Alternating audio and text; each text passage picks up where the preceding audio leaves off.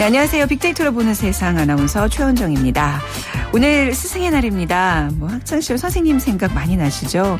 직접 찾아뵐 수 있다면 가장 좋겠고요. 좀 힘들다면 전화라도 꼭 드리시면 어떨까요? 그리고 전화 드리신다면 어, 떤 말씀 전하는 게 좋을까 좀 고민들 하실 텐데 스승의 날 선생님들께서는요 이런 얘기 가장 듣고 싶어 하십니다. 2위 선생님이 계셔서 행복합니다. 선생님처럼 되고 싶습니다. 그리고 1위는요, 바로 선생님 존경합니다. 합니다. 스승의 그림자는 함부로 밟지 못했던 시절도 있었는데 예전에 비하면 공교육이 예전만큼 신뢰받지 못하는 것 같아서 굉장히 아쉬운 마음이 큰데요. 자, 지금의 모습을 있게 해준 옛 스승께 존경합니다. 사랑합니다. 꼭 전해드리시고요. 그리고 꼭 학교에서 만나 뵌 선생님이 아니어도 인생의 쓴맛, 단맛을 알려주신 인생의 스승님들께도 꼭 전하시기 바랍니다. 자, 오늘 빅데이터로 보는 세상 그것이 궁금하다 새롭게 단장을 해봤습니다. 깊어가는 봄또 가볼 만한 핫클릭 여행지 소개해드리는 금요일입니다. 방송 중에 저희와 함께 얘기 나눠주실 분들 휴대전화 문자 메시지 지역번호 없이 샵 9730, 샵 9730입니다. 짧은 글 50원, 긴 글은 100원의 정보 이용료가 부과됩니다. 그리고 KBS 라디오 애플리케이션 콩, KONG를 다운받으셔서 생방송도 듣고 문자도 참여하실 수 있습니다.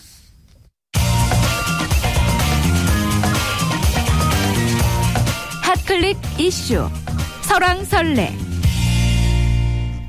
네, 화제 이슈들을 빅데이터로 분석해 봅니다. 스토리닷의 유승찬 대표와 함께하죠. 안녕하세요. 네, 안녕하세요.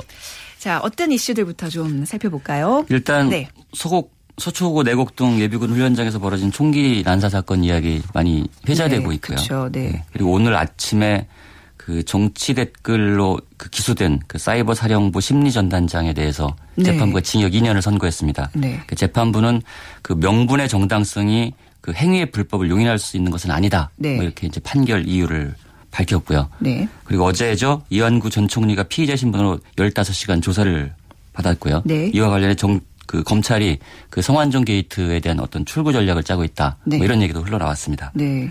그리고 유서 대필 조작 사건이라고 불리게 됐죠. 강기훈 씨가 무려 24년 만에 네. 그 대법원에서 무죄 확정 판결을 받았습니다. 네. 네. 이 밖에 그 새정치연합 내용 소식 계속되고 있고요. 그리고 음. 북한발 그 고위층 그 네. 숙청 소식도 이야기되고 있습니다. 그렇죠.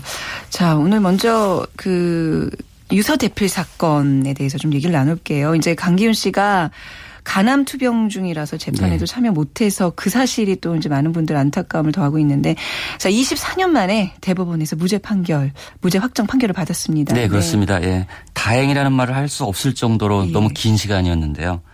어, 왜 24년씩이나 걸려야 했는지 뭐 여기에 대해서 의아해하는 사람들도 많습니다. 저 또한 굉장히 네. 이해가 안 가는 부분이에요. 이 부분이. 그러니까 14일이죠. 네. 어제 그 대법원 2부는 이른바 유서 대필 사건과 관련해 유죄 판결을 받았다가 그 진실화해위원회 진실규명 결정에 따라 그 재심을 청구한 강기훈 씨에게 그 무죄를 선고한 원심을 확정했는데요. 네. 그 대법원은 강기훈 씨의 유죄 선고에 결정적 역할을 했던 그 국과수의 그 필적 감정 결과가 신빙성이 없다.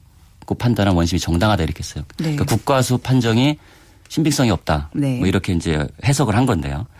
그 워낙 오래된 일이라 그 이해를 돕기 위해 좀 말씀을 드리면 강기훈 씨는 지난 1991년 그 노태우 정권 퇴진을 요구하며 분신 자살한 그 전민년 간부 김기설 씨의 유서 대필과 그리고 자살을 방조한 혐의로 네. 기소됐습니다. 그래서 대법원에서 그 징역 3년에 자격 자격정지 1년 6개월이 선고돼서 실제로 복역을 하기도 했는데요. 어, 당시 국과수는 김 씨의 유서와 그 강 씨의 진술이 그 진술서 필적이 같다는 감정 결과로 네. 이제 그 이거를 그때 당시에 이제 법원이 증거로 채택을 했던 거죠. 음, 네. 그 강기훈 씨는 그 재심 재판이 재심 재판만 무려 7년이 걸렸거든요. 네. 그 재판을 끌고 또 끌고 뭐 이래 이래서 그 재판 과정에서 이 건강이 악화됐다면서 예, 국가를 상대로 손해배상 청구 소송을 벌일 예정인 것으로 알려졌습니다. 이거를 이제 흔히들 한국판 드레피스 사건이라 그러잖아요. 네, 그렇죠. 예. 프랑스에서 이제 드레피스 예. 대위가 조작된 증거로 인해서 이제 한 사람을 이제 정치적 범죄자로 몰고 가는 사건의 대명사처럼 이렇게 쓰이는 단어인데 진짜 그 자체가 벌써 조작된 증거라는 그 단어 자체가 그 억울함이 그렇죠. 배어 있는 네. 거잖아요. 네. 강기훈 씨에게 검찰이 좀 사과해야 된다는 주장도 많이 나오고 있죠. 네, 그런 주장이 SNS를 네. 타고서 굉장히 많이 퍼지고 있습니다. 있습니다. 네네. 물론 언론에도 많이 보도가 되고 있고요. 그 강기훈 씨 무죄 확정 판결 이후 검찰과 사건 책임자 사과를 요구하는 목소리가 잇따르고 있는데요. 네. 그러니까 조국 그 서울대 법학전문대학원 교수는 그 이날 오후 트위터 트위터에서 계속 연재를 해서 1, 2, 3, 4, 5에서 이제 이 사건에 대해서 그 얘기하면서 그 유수대필 사건 강기훈 24년 만에 살인방조죄 무죄 판결이라고 대법, 원의 판결 소식을 전한 뒤에 그러나 강기훈은 가남 투병 중이다. 네. 뭐 이래서 이제 안타까운 마음을 전했고요.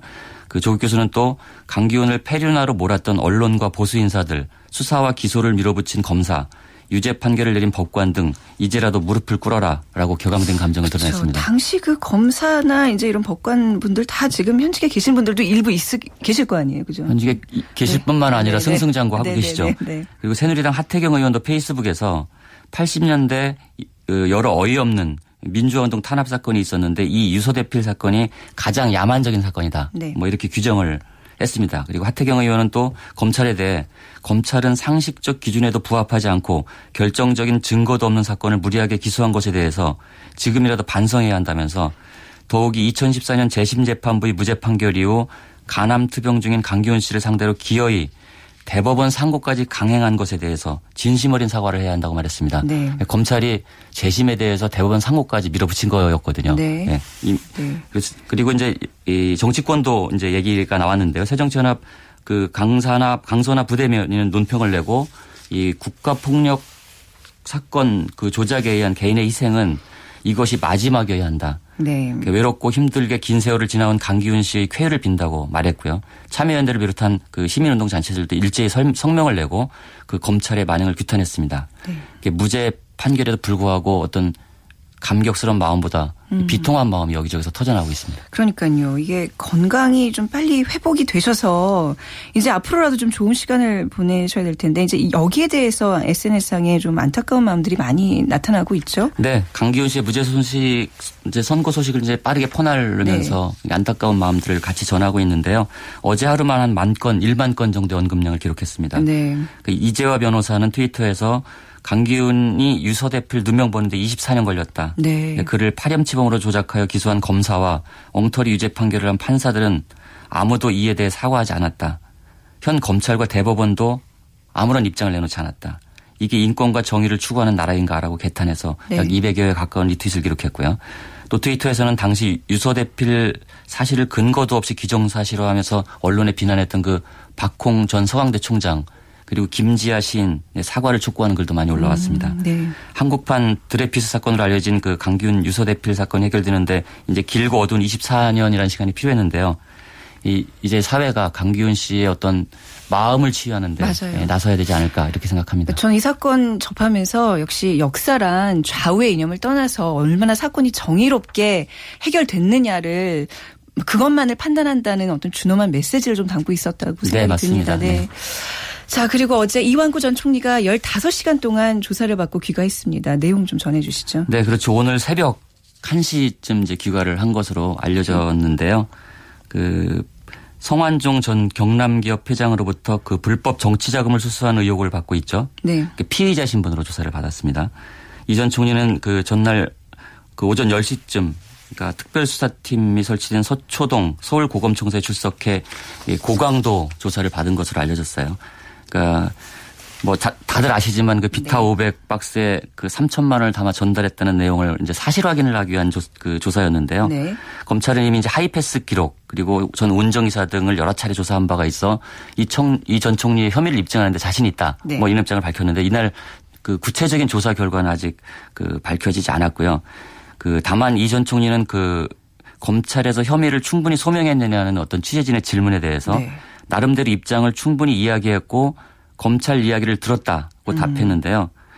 덧붙여서 진실이 이겼다고 생각하는 질문에 이겼다 졌다의 의미가 아니라 네. 진실 든 것이 가장 우선이라는 말씀을 드린 것이라며 아. 저는 돈을 받은 사실이 없으니까 네. 우회적으로 표현했다고 설명했습니다. 네. 이 성완종을 독대한 사실은 강력하게 부인한 것으로 전해졌습니다. 네, 그래서 홍준표 지사 이어서 이제 두 번째로 소환된 셈인데, 자 검찰이 성완종 리스트 수사에서 출구 전략을 모색한다는 이야기도 나오지 않았나요? 네. 뭐 출구 네. 전략이라고 네. 하기보다 뭐 이쯤에서 수사를 접겠다, 뭐 이런 네. 이제 그 의중을 비친 것으로 네네. 이제 이 알려지고 있는데요.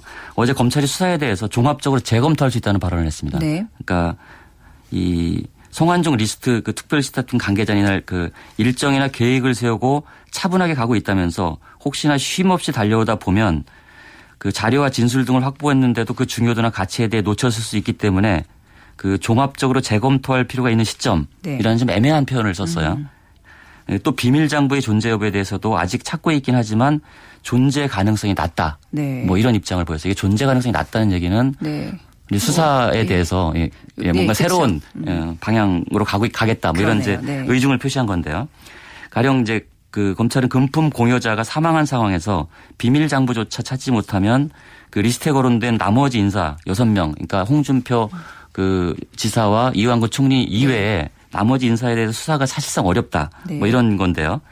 그 이 이 검찰이 이 시점에서 재검토 필요성을 언급한 것도 이런 사정을 감안해 어떤 이 선에서 음. 수사를 좀 마무리해 하고 네. 싶은 어떤 욕망을 드러낸 게 아니냐 이런 의혹을 받고 있습니다. 네네. 어 공소시효가 지난 김기춘 허태열 전 대통령 비서실장이나 리스트에 이름이 올랐지만 액수만 적혀 있거나 이름이 이름이나 직책만 있는 서병수 부산시장 그리고 유정복 인천시장 이병기 대통령 비서실장 등은 수사 가능성이 점점 희박해진다. 네, 네. 뭐 이런 분석이 나오고 있고요. 그렇네요. 네. 이것이 대선 자금 수사를 피해가기 위해 의도적으로 수사를 축소하는 것이다. 뭐 이런 비판들도 나오고 있습니다. 네, 이렇게 또 검찰 수사가 마무리된다니까 또 앞서 우리가 살펴봤던 강기훈 유서 대표 사건처럼 뭐 역사의 판단에 맡겨야 되나요? 이것도 아 이제 SNS상에서는 이제 어떤 얘기들이 나오고 있나요? 일단 뭐 이 완구 네. 총리의 표정이 많이 이제 사진이 많이 퍼, 네. 졌어요 좀 여유로운 표정이었다 뭐 이런 얘기들이 이제 많이 나왔는데 일단 네. 현역 의원이기 때문에 불체포 특권이 있지 않습니까? 네. 그리고 이 드러난 그 액수가 많지 않다. 3천만 그러니까 원이면 음. 액수가 많지 않다. 크지 않다. 뭐 이런 건데요. 참그 네. 보기에 따라서 국민들의 입장에서 보면 참이 음. 국회의원의 어떤 그 특권에 대해서 다시 한번 생각하게 하는 대목인데요. 네. 어, 한 누리꾼은 만 거짓말이 드러난 이한구 총리가 네. 진실이 이긴다는 말을 하는 모습을 보고 있으면 괴물이 된 사람의 첫 번째 특징은 부끄러움을 모른다라는 말은 참인 것 같다. 네. 뭐 네. 이런 한탄을 이제 내놓기도 했고요. 네. 그리고 검찰이 이 수사를 이 선에서 마무리하려고 하는 움직임에 대해서 음, 이 용두 삼이식 그 수사에 대한 비판적인 견해들이 많이 늘어나기 시작했습니다. 네, 그 성한종 회장과 이제 독대한 일이 있냐는 물으면 이제 선거 과정에 잘 기억을 못 한다고 계속 답변했는데 결국 기억을 못 한다는 게 받은 사실이 없다로 이렇게 이제 흘러가는 거에 대해서 자, 과연 국민들은 어떤 반응을 보일지 앞으로 좀 살펴볼 일입니다. 네, 오늘 말씀 그렇습니다. 잘 들었습니다. 네, 고맙습니다. 네, 지금까지 스토리닷의 유승찬 대표와 함께했습니다.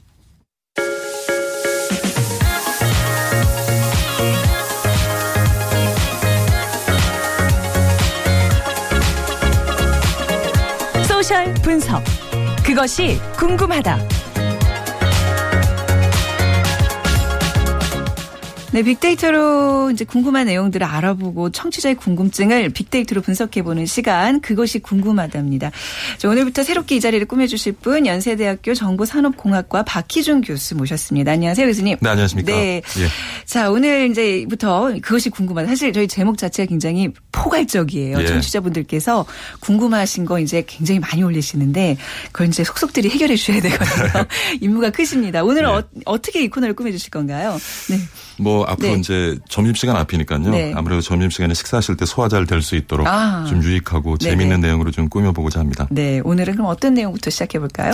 우리가 보통 네. 빅데이터 네. 하면은요. 그러니까 그 어떤 수요자의 욕구를 충족시켜 줄 수 있는 네. 최적화된 서비스를 제공하는 것도 하나의 중요한 쓰임새인데 네. 최근에선 더 나아가서 어, 행복한 가정을 음. 위한 어떤 좋은 가족의 인연을 맺어주는 데도 많이 활용이 되고 있고요. 네네. 오늘 그의 내용을 좀 살펴보고자 합니다. 어, 가족의 인연 이라는 건 사실 천륜인데 그걸 예. 이제 빅데이터로 이어질 수 있다는 거 굉장히 또 재밌네요. 예. 어떻게 빅데이터가 행복한 가정에 도움을 줄 수 있나요? 우리 보통에 결혼할 때 네. 저 배우자의 사주팔자도 보고요. 네. 그다음 배우자와의 궁합도 보지 않습니까? 보죠. 예. 근데 네. 이제는 그 네. 궁합의 역할을 아. 빅데이터가 대신 해줄 수 있지 않을까 하는 생각이고요. 아, 근데 교수님 사실 그 사주라는 것도 궁합이라는 것도 결국엔 다 그게 빅데이터잖아요. 그죠? 결국엔 통계죠. 네. 예. 근데 네, 그래서 이제 좀 더 체계적이고 과학적으로 어. 이제 접근해 보겠다는 건데 우리 주변에 뭐 성격이 너무 잘 맞아서 이혼한다 이런 분들이 좀 드물죠. 대부분 성격이 이제 안 맞아서 음. 결혼을 하는데 그래서 뭐 혹자들은 오히려 본인과 다른 다른 성격의 배우자를 만나면 부족한 부분도 채워주고 네. 어떤 완전체로서의 가정생활 하는데 도움이 된다라고 말씀을 하시지만 네. 실제로 보면은 본인과 유사한 성격을 가진 사람, 본인과 네. 유사한 기호를 가진 사람과 만났을 때좀 네. 행복한 결혼 생활을 영위할 확률이 높은 것 같아요. 네. 그러니까 예. 사실 그 사주 뭐 궁합이라는 게 이제 몇백 년 동안 그 이어져 온 그런 어떤 데이터인데 사실 그렇죠. 저희가 그 몇백 년 전에 살았던 사람들의 그 습성과 성향을 오늘날 사람들의 그 판단을 하기엔 좀, 좀 어리석다는 생각을 계속 해왔거든요. 틀도 많이. 바뀌었고요. 그렇죠. 예. 좀 오늘날 현실을 살아가는 사람들에게 더 어울리는 빅데이터를 통한 사주 궁합이라고 예. 보면 되겠네요. 예. 네. 자 그렇다면 유사한 성격과 기호를 가진 배우자를 선택하는 이유는 뭘까요? 그러니까 이걸 우리가 네. 유사성의 원리로 이제 설명을 할 수가 있는데요. 우리는 보통 스스로 다 옳다고 생각을 해요. 네. 그래서 본인과 유사한 성격을 가진 사람은 대체적으로 어떠한 상황에서 본인과 유사한 태도를 보이고 또 행동을 만들어낼 가능성이 높거든요. 네. 그래서 상대편을 통해서 자기가 옳다는 걸 증명하려는 욕구가 아, 있고요. 네네. 그거를 충족시켜 주니까 좀 마음이 편할 수가 있겠죠. 근데 오히려 또 반대 성향의 사람들에게 매력을 느끼는 사람들도 음. 그러잖아요. 예, 그렇죠? 예. 네. 그리고 네. 또 하나가 이제 네. 그 우리가 사실 삶을 살다 보면 가장 힘든 것 중에 하나가 예측이 불가능한 거거든요. 그렇죠. 네. 근데 비슷한 성격을 가진 사람과 함께 산다는 거는 음. 어떠한 상황과 환경에서 상대편이 어떤 태도를 만들어내고 또 행동을 만들어낼지 예측 가능하다는 네. 거죠. 그래서 어, 그런 이유로 해서 본인과 좀 성격과 기호가 유사한 사람과 살게 되면 좀 편안함을 느끼게 되고요. 네. 근데 뭐 그 다인종 국가죠. 다문화 국가인 미국에서도 통계를 들여다보면 99%가 같은 인종과 결혼을 하고요. 아, 그런가요? 94%가 같은 종교와 결혼을 해요. 아. 그렇게 봤을 땐 아무래도 어, 본인과 좀 유사한 사람을 만나게 되면 네. 좀 행복한 결혼 생활할 가능성이 높다고 볼수 아, 있겠죠. 이제 교수님 의견은 좀 이왕이면 뭐 배우자는 비슷한 어떤 환경의 사람을 찾아라 뭐 이렇게 은연중에 이렇게 그런 메시지가 있다고 봐야 될까요? 네. 자, 실제로 빅데이터를 활용한 배우자 소개 업체가 등장하고 있다면서요. 뭐 한국에서 네. 지금 많이 등장을 하는데요. 네. 미국에서 2000년입니다. 어, 캘리포니아의 eHarmony라는 그런 네. 온라인 기 반의 social dating 업체가 이제 네. 에, 설립이 되었는데요. 네, 네. 최근에 와서는 기존에는 그러니까 배우자를 찾 고자 원하는 사람들에게 에, 설문을 하고요. 그래서 한 음. 400여 개의 에, 질문에 대답을 하고 거기서 수집된 자료를 바탕으로 이제 그 매칭 서비스를 했는데 네. 최근에는 본인의 동의하에 본인이 활동하고 있는 SNS 그리고 네. 본인이 하고 있는 뭐 온라인 쇼핑 네. 같은 것들과 연계를 해서 그 그러니까 왜냐하면은 본인이 대부분 이제 질문에 응답을 하다 보면 본인이 본인을 표현하는 것이기 때문에 왜곡될 경우가 많거든요. 네. 그래서 신뢰성이 떨어질 수 있는데 네. 근데 본인이 온라인상에서 쭉 그 활동한 히스토리를 아. 가지고 분석을 해내다 보면 네, 네. 좀더 신뢰성 높은 그런 자료를 가지고 어, 매칭 서비스를 제공할 수 있다고 합니다. 그래서 최근 한 3년 통계를 보면 이 회사에서 한천건 넘는 결혼을 성사 미국 내에서만 네. 성사를 시켰는데요. 물론 이제 뭐 좀 살아봐야 또 성공적인 결혼 생활을 했는지는 좀 알 수가 있겠죠. 아, 근데 굉장히 이게 얘기가 되는 게 일리가 있는 게 예. SNS상에서 이제 본인들이 남긴 그런 댓글들, 글들 이런 게 사실 본인의 성향들에게 켜켜이 쌓여오는 거잖아요. 그렇죠. 그거를 통해서 성격이 맞는 사람 찾는 게 훨씬 더 과학적인 것 같아요. 예. 그러니까 우리나라 요즘 왜 결혼 업체들 굉장히 많은데 약간 이런 식으로 접근하면 굉장히 괜찮을 것 같은데요. 마케팅 전략으로도 좋을 것 같은데요. 그런 이제 정보 네. 보호 차원에서 조금 어떤 그러한 아. 생길 수 있는 문제를 그렇죠. 해결할 수 있는 법적 제도가 좀 마련이 돼야 되겠죠 우선적으로. 아, 그럴 수도 있겠네요. 예. 어떤 사생활 침해 또 그런 문제도 그렇죠. 악용될. 가능성도 있으니까요. 네네. 그리고 또 뭐 배우자뿐만 아니라 이제 지난 월요일이었죠. 5월 예. 11일 이제 입양의 날을 맞아서 저희도 이제 입양에 관한 얘기 방송을 통해서 해드렸는데 교수님 말씀 듣고 보니까 뭐 그 사랑하는 뭐 배우자를 찾는 문제뿐만 아니라 입양을 통해서 새로운 가정을 꿈꾸는 분들에게도 굉장히 큰 도움을 줄 수 있겠네요. 어떻게 보면 더 절실할 수가 예. 있는 게요. 결혼이라는 거는 의사 결정을 할 수 있는 성인들의 만남이지만 그렇죠. 사실 입양이라는 것은 입양안은 스스로 의사 결정을 할 수 있는 역량도 없고 환경도 마련되지 못하거든요. 네네. 그렇기 때문에 빅데이터가 더 큰 역할을 해줄 수 있을 것 같고요. 실제로 네. 이제 미국의 100년 넘는 역사를 가지고 있는 맥킨리 재단이 있는데 네. 그 재단에서 최근에 와서 이제 IBM과 손을 잡고 네. 어, 빅데이터를 활용해서 보다 입양의 성공 어. 가능성을 좀 높여주고 있습니다. 그러니까 이전에는 그 입양하는 양부모들의 어떤 특성, 물론 이제 질문에 근거해서 수집한 자료들을 가지고 판단을 했는데 네. 최근에는 이제 사후 관리하는 과정에서 그 재단 직원들이 수집한 많은 자료들을 digitalize 시키고 음. 네네. 어, 그것을 이제 분석해 가면서 어떻게 하면 어, 그러니까 양부모들이 어떠한 사회적인 특성, 개인적인 특성을 가지고 있을 때 입양되는 아이들의 에, 삶의 성공의 가능성이 높아질까를 연구하면서 한 200개 요인을 찾아내요. 네네. 그래서 그 요인을 중심으로 이제 입양 서비스를 제공하고 있는데 이것도 뭐 성공 여부는 좀 두고 봐야 되겠죠. 그러니까 이제 입양에 활용되는 빅데이터는 이제 앞으로 어떻게 좀 진화를 할 것 같아요? 근데 말씀을 드리면 아까 네. 결혼 얘기도 했지만 네, 유사한 사람을 만나면 좀 네. 편하거든요. 네. 부모 자식 간에도 궁합이 있고요. 네. 그래서 좀 성격이 유사한 부모와 자식을 매칭시켜주면 이 방의 성공 가능성도 높을 텐데 네. 우리가 예, 성격이라는 것은 한 50%가 유전적으로 결정이 되어져요. 그래서 음. 앞으로 그 유전 배열 구조를 해석하는 그러한 기술이 좀 더 진화가 되고 발전이 되면은 네. 이제 유전자를 분석해서 네. 어 자기의 입양아의 생물적인 친부모와 보다 유전적으로 가까운 유전적 네. 배열 구조가 유사한 양부모를 소개시켜주면 아. 보다 아이들이 편안한 그리고 아이를 키우는 그 양부모 입장에서 편안한 환경에서 좀 아이를 양육할 수가 있겠죠. 전 약간 이거 지금 들으면서 굉장히 솔깃하면서도 걱정되는 게 예. 결국 사람을 선택하고 이런 문제들이 이제 빅데이터 상으로 해결된다는 거는 음. 뭐 입사라든지 그렇죠? 뭐 그런 뭐 빅데이터 상의 어떤 결함 때문에 예. 잠재적 범죄자가 된다든지 마치 예. 그 영화 마이너리티 리포트처럼 맞습니다. 한 사람을 너무 쉽게 재단할 수도 있다는 생각도 드는데 이런 우려점도 분명히 있을 것 같아요. 참 이제 많은 문제가 또 네. 생길 것 같고요. 네. 지금 보시는 것처럼 지금까지는 많은 자료 수집이 본인의 어떤 그 질문에 대한 응답으로 만들어졌는데 네. 이제는 온라인상에서 모바일상에서 내가 어떻게 행동을 하고 어떤 말을 하는지를 추적을 해서 이제 결국에는 분석을 하거든요. 네, 네. 그렇기 때문에 지금도 사실 온라인 모바일 상에서의 행동 태도, 실제에서 행동 태도가 다른 이중적인 모습을 네. 보이는 분들이 많은데. 네, 예, 예. 아, 오늘의 결론입니다. 네. 빅데이터 시대에 다가오고요. 네. 이제 정말 착하게 살아야 돼요. 이제 뭐 일부 정치인들이나 기업인들한테 네. 요구되는 그런 엄중한 도덕적 잣대가 네. 이제 우리 모든 사람에게 적용이 될 그런가요? 거거든요. 네. 그래서 어, 앞으로 다가오는 빅데이터 시대에 우리가 어떤 기회를 잡기 위해서는 네. 초지일관, 네, 착하게 일관성 있게 살자. 착하게 살자. 예. 빅데이터 상으로는 조사하면 다 나온다는 예, 다다 나온다는 나옵니다. 거. 네. 예. 어 갑자기 좀 뜨끔해지면서 지금 식은땀이 흐르고 있습니다. 어 이런 얘기 이제 계속해서 해 주실 건데 앞으로 또 그것이 궁금하다 이 시간이 굉장히 기대가 될 것 같습니다. 오늘 말씀 잘 들었습니다. 네, 감사합니다. 네, 지금까지 연세대학교 정보산업공학과 박희준 교수와 함께 했습니다.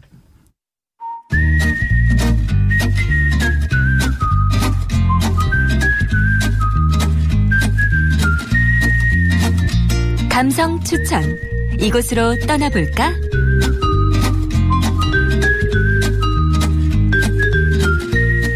자, 빅데이터로 분석한 핫클릭 여행지로 떠나봅니다. 감성 추천 이곳으로 떠나볼까? 역사 여행가 권기봉 씨와 함께하겠습니다. 안녕하세요. 네, 안녕하세요. 네. 자, 오늘 본격적인 얘기 나누기 전에 우리 권기봉 씨의 권기봉의 도시 산책, 서울의 일상 그리고 역사를 걷다. 그 서울의 곳곳에 담겨 있는 역사 이야기를 담은 책이죠. 이 책 어, 굉장히 화제가 되고 있는데요. 지금 오늘 또 두 분께 나눠드리도록 하겠습니다. 방송 들으시면서 뭐 궁금하신 점들 남겨주시고 또 좋은 문자 메시지 또콩 메시지 남겨주신 분들 저희가 두 분을 뽑아서 이 책 드리도록 하겠습니다. 자, 이번 주는 어떤 핫클릭에 주목하셨나요? 네, 이제 매화와 벚꽃으로 시작된 이제 봄꽃의 향연이 네. 이제 끝물로 옮겨가고 있는데요. 네. 그 중에서 이제 철쭉이 이제 봄의 마지막 꽃이라고들 하죠. 네. 실제로 지난 한 달간 트위터나 블로그 등의 이 철쭉과 관련한 글이 3만 7천여 건이 올라왔습니다. 음. 네. 어, 벚꽃이 필 때보다는 사실 조금 적은 그런 양이긴 한데 네. 이 마지막 곰- 봄꽃이라는 점에서 무시할 수는 없는 것 같습니다. 네. 관련 뭐 행사가 열리는 곳 좀 이제 구체적으로 좀 알아볼까요? 네, 이번 주 일요일까지 마침 그 경남 합천에 있는 황매산에서 철쭉제가 열린다고 하는데요. 아, 황매산 철쭉이 그 군락지 예. 중에 가장 우리나라에서 큰 곳이라면서요. 네, 맞습니다. 네. 우리나라에서 그 자연 군락지로는 가장 네. 이 넓은 그런 곳인데요. 네. 어, 실제로 지금 가시면 지난 11일부터 이 철쭉이 피기 시작했다는 어, 소식이 들려왔습니다. 실제로 피고 있고요. 음. 네. 그래서 지금 가시면 이제 해발 800에서 900m 지점에 어, 그 초원을 끝없이 물들이고 있습니다. 네, 황매산이 그 산세도 굉장히 수려하고 그래서 등산길로도 굉장히 곽강받고 있는 곳이거든요. 네, 실제로 지리산하고 가야산 사이에 자리하고 있는 게 바로 네. 이 황매산인데요. 네. 이곳은 그렇게 높지 않으면서도 또 이 등산로가 잘 정비돼 있기 때문에 네. 뭐이 경남 분들만이 아니라 전국에서 많은 분들이 지금 찾고 있습니다. 네, 근데 이제 약간 대표적인 악산이라 그러더라고요. 그러니까 이제 예, 철저한 예. 준비를 하고 가셔야 돼요. 특히 등산 같은 거 착용 꼭 하시고요. 그렇죠. 네. 예. 뭐 여기 가면서 좀 체험거리나 먹을거리도 있다면 더 좋을 텐데 말이죠. 네, 산상 네. 음악회도 열리고요. 또 네. 연날리기나 가훈 써주기 등의 이벤트도 열리기 때문에 네. 가족과 함께 가시기에 더없이 좋아 보입니다. 네. 또 어, 음식도 또 빼놓을 수가 없는데요. 네. 어, 모르시는 분이 아마 많으실 것 같습니다. 이곳에 음. 가면 합천 황토 한우라는 것을 이제 맛보실 수 있는데요. 합천 황토한우요. 예, 예, 어. 맞습니다. 그 황토 외에 그 네. 합천 주변의 산에서 채취한 야생 풀을 먹여서 네. 어, 기른 그런 한우입니다. 아, 두당 또 사용 면적이 상당히 넓기 때문에 네. 좀 자연적으로 편안하게 자란 그 한우라고 알려져 있어요. 네. 어, 아직까지는 뭐 경상남도나 북도 혹은 울산, 부산 정도까지만 유통이 되기 때문에 네. 어, 다른 지역에서는 맛보기 좀 힘드셨을 겁니다. 어, 이번 기회에 가시면 음. 네. 뭐 그렇게 비싸지 않으니까요. 다른 그래요? 한우랑 가격대는 비슷합니다. 그래서 네. 한번 드셔보시면 좋을 것 같네요. 네. 자, 우처럼 주말 꽃만 보기에도 좀 아쉬울 것 같은데 주변에 다른 볼거리도 있을까요? 네, 황매산은 그 산세 자체는 좀 마지막 이 정상 부근에는 이 바위들이 있지만 이 아래쪽은 네. 상당히 이렇게 뭐랄까요 좀 푸근한 그런 네. 산자락으로 이루어져 있거든요. 그 사이에 퍽 안겨 있는 그 절터가 하나 있는데요. 네. 영암사터입니다. 네. 아주 오래된 사찰인데요. 통일 신라 시대 때부터 어, 있었던 것으로 추정이 되는 그런 사찰입니다. 네, 어떤 좀 특징이 있나요? 이 사찰은요. 네. 사찰 같은 경우는 보통 이제 좀 화려함, 장엄함을 느낄 수 있는 곳이지만 네. 이런 이 영암사터와 같은 폐사지는 네. 뭐랄까요. 좀 오랜만에 좀 지금까지 살아온 길도 좀 돌아보시고 또 앞으로 계획도 하실 수 있는 좀 뭐랄까 차분한 그런 분위기를 좀 느낄 수 있는 폐사지예요. 네. 그래서 뭐 보기에 화려하거나 장엄한 것은 없지만 네. 그래도 그런 고즈넉한 이 품에 안겨서 음. 이 어제와 오늘 그리고 내일을 그려보는 그런 시간을 가지시는 계기가 될 것 같습니다. 말씀만 들어도 막 힐링이 되는 것 같아요. 그 황매산이 좋은 게 앞에 그 산을 뭐저 가본 건 아니에요. 저 예, 프로그램에서 예. 본 건데 앞에 이제 뭐 아파트니 도시가 보이지 않고 그냥 자연 자체의 또 계곡과 그러니까 이런 게 보여서 굉장히 아늑하고 좋더라고요. 네, 맞습니다. 또그 주변에는 네. 캠핑장도 많이 있기 때문에 네. 어, 가족끼리 혹은 친구들끼리 캠핑을 하시기에도 네. 요즘 뭐 날씨도 좋으니까요. 네. 상당히 괜찮을 것 같습니다. 네. 경남 합천이면 이제 영남권 밖에서는 가기가 좀 멀 수 있는데 다른 곳에서 뭐 없을까요? 네, 꽃과 네. 관련한 축제가 열리는 곳이 황매산만 있는 건 아닌데요. 네. 전남 곡성에서도 어, 이달 말까지 장미 축제가 열린다고 하고요. 아, 예, 예. 경기도 가평에 있는 아침고요 수목원에서는 그 봄나들이 봄꽃 축제가 열린다고 합니다. 네. 뭐 어디든 좋으니까 마지막 봄꽃과 이 좋아하는 시간 네. 한번 꼭 마련해 보시면 좋을 것 같습니다. 네. 꽃만 보면 또 아쉽잖아요. 뭔가 네. 좀 공부가 되는. 공부라는 표현이 좀 그렇네요. 뭔가 이렇게 정보가 되고 이제 그런 곳 있으면 소개해 주세요. 네. 요즘에 보면 사실 네. 그 자녀 교육 때문에 네. 오히려 이런 문화 답사나 역사 답사를 사교육으로까지 이제 하시는 분들 많은데요. 어, 아이들이 뭐 싫어해요. 여행 가자 그렇죠. 그러면 막 또 뭐 공부시키려고 그러지 이러면서. 네, 주말에 가족끼리 그냥 네. 휴식 겸 또 공부 겸 가시면 오히려 더 나을 것 같습니다. 네. 그 중에서 어, 도자기를 테마로 한 여행이 어떨까 싶은데요. 네. 마침 경기도 이천과 여주 그리고 광주에서 어, 도자기 축제가 이번 일요일까지 열린다고 합니다. 네. 자, 뭐 그 도자기 축제에 뭐 여러 군데가 있는데 이천, 여주, 광주 네. 그 좀 차이가 있어요? 특색이 있나요? 아, 사실 네. 지금은 큰 네. 차이를 느끼기가 쉽지 않은데요. 네. 물론 초창기에는 서로 예술적인 작품을 하는 뭐 이천, 그리고 네. 생활 도자기를 중심으로 하는 여주, 또 왕실 도자기로 하는 이 광주 이렇게 네. 세 군데로 이 나눠져 있었지만 지금은 서로를 향해서 좀 비슷해져 가는 그런 특징이 있습니다. 네. 물론 뭐 사이사이에 그런 이 경주, 이 여주, 음. 이천, 이 광주가 사실은 한 2, 30km 거리기 때문에 모두 다 들려보시는 것도 나쁘진 않을 것 같습니다. 네. 자, 이제 조금 또 지나면 여름이잖아요. 네. 이 봄을 만끽하기에 좀 마지막 주말이라 생각하시고 부지런히 다녀야 되겠습니다. 오늘 말씀 잘 들었습니다. 네, 고맙습니다. 네, 역사 여행가 권기봉 씨와 함께 했습니다. 앞서 말씀드린 권기봉의 도시 산책 드릴 분들, 네, 어, 먼저 권기봉님 책 읽어보고 싶은데 선물 좀 주세요. 상경한 지 3년 됐는데 아직 어디가 좋은지 몰라요 하시면서 0698님 주셨는데 요. 저희가 어, 책 보내드리도록 하겠습니다. 간절하셔서 말이죠.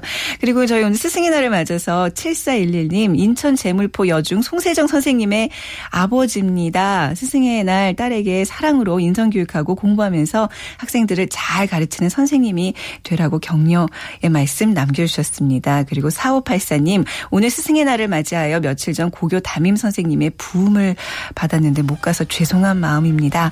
자 살아계신다면 구순이 넘어갔을 겁니다. 그냥 새삼 너그러우신 분인데 생각이 나는군요. 저도 환갑이 다 되어가는 나이입니다 하시면서 김웅주님께서 보내주셨습니다. 우리 김웅주님께도 책 한 권 보내드리겠습니다. 자 오늘 이렇게 또 스승의 날을 맞아서 여행지도 소개해드리고요. 여러분들의 푸근한 사연도 받아봤습니다. 저는 다음 주 월요일 11시 10분에 다시 찾아뵙도록 하겠습니다. 지금까지 빅데이터로 보는 세상 아나운서 최원정이었습니다. 고맙습니다.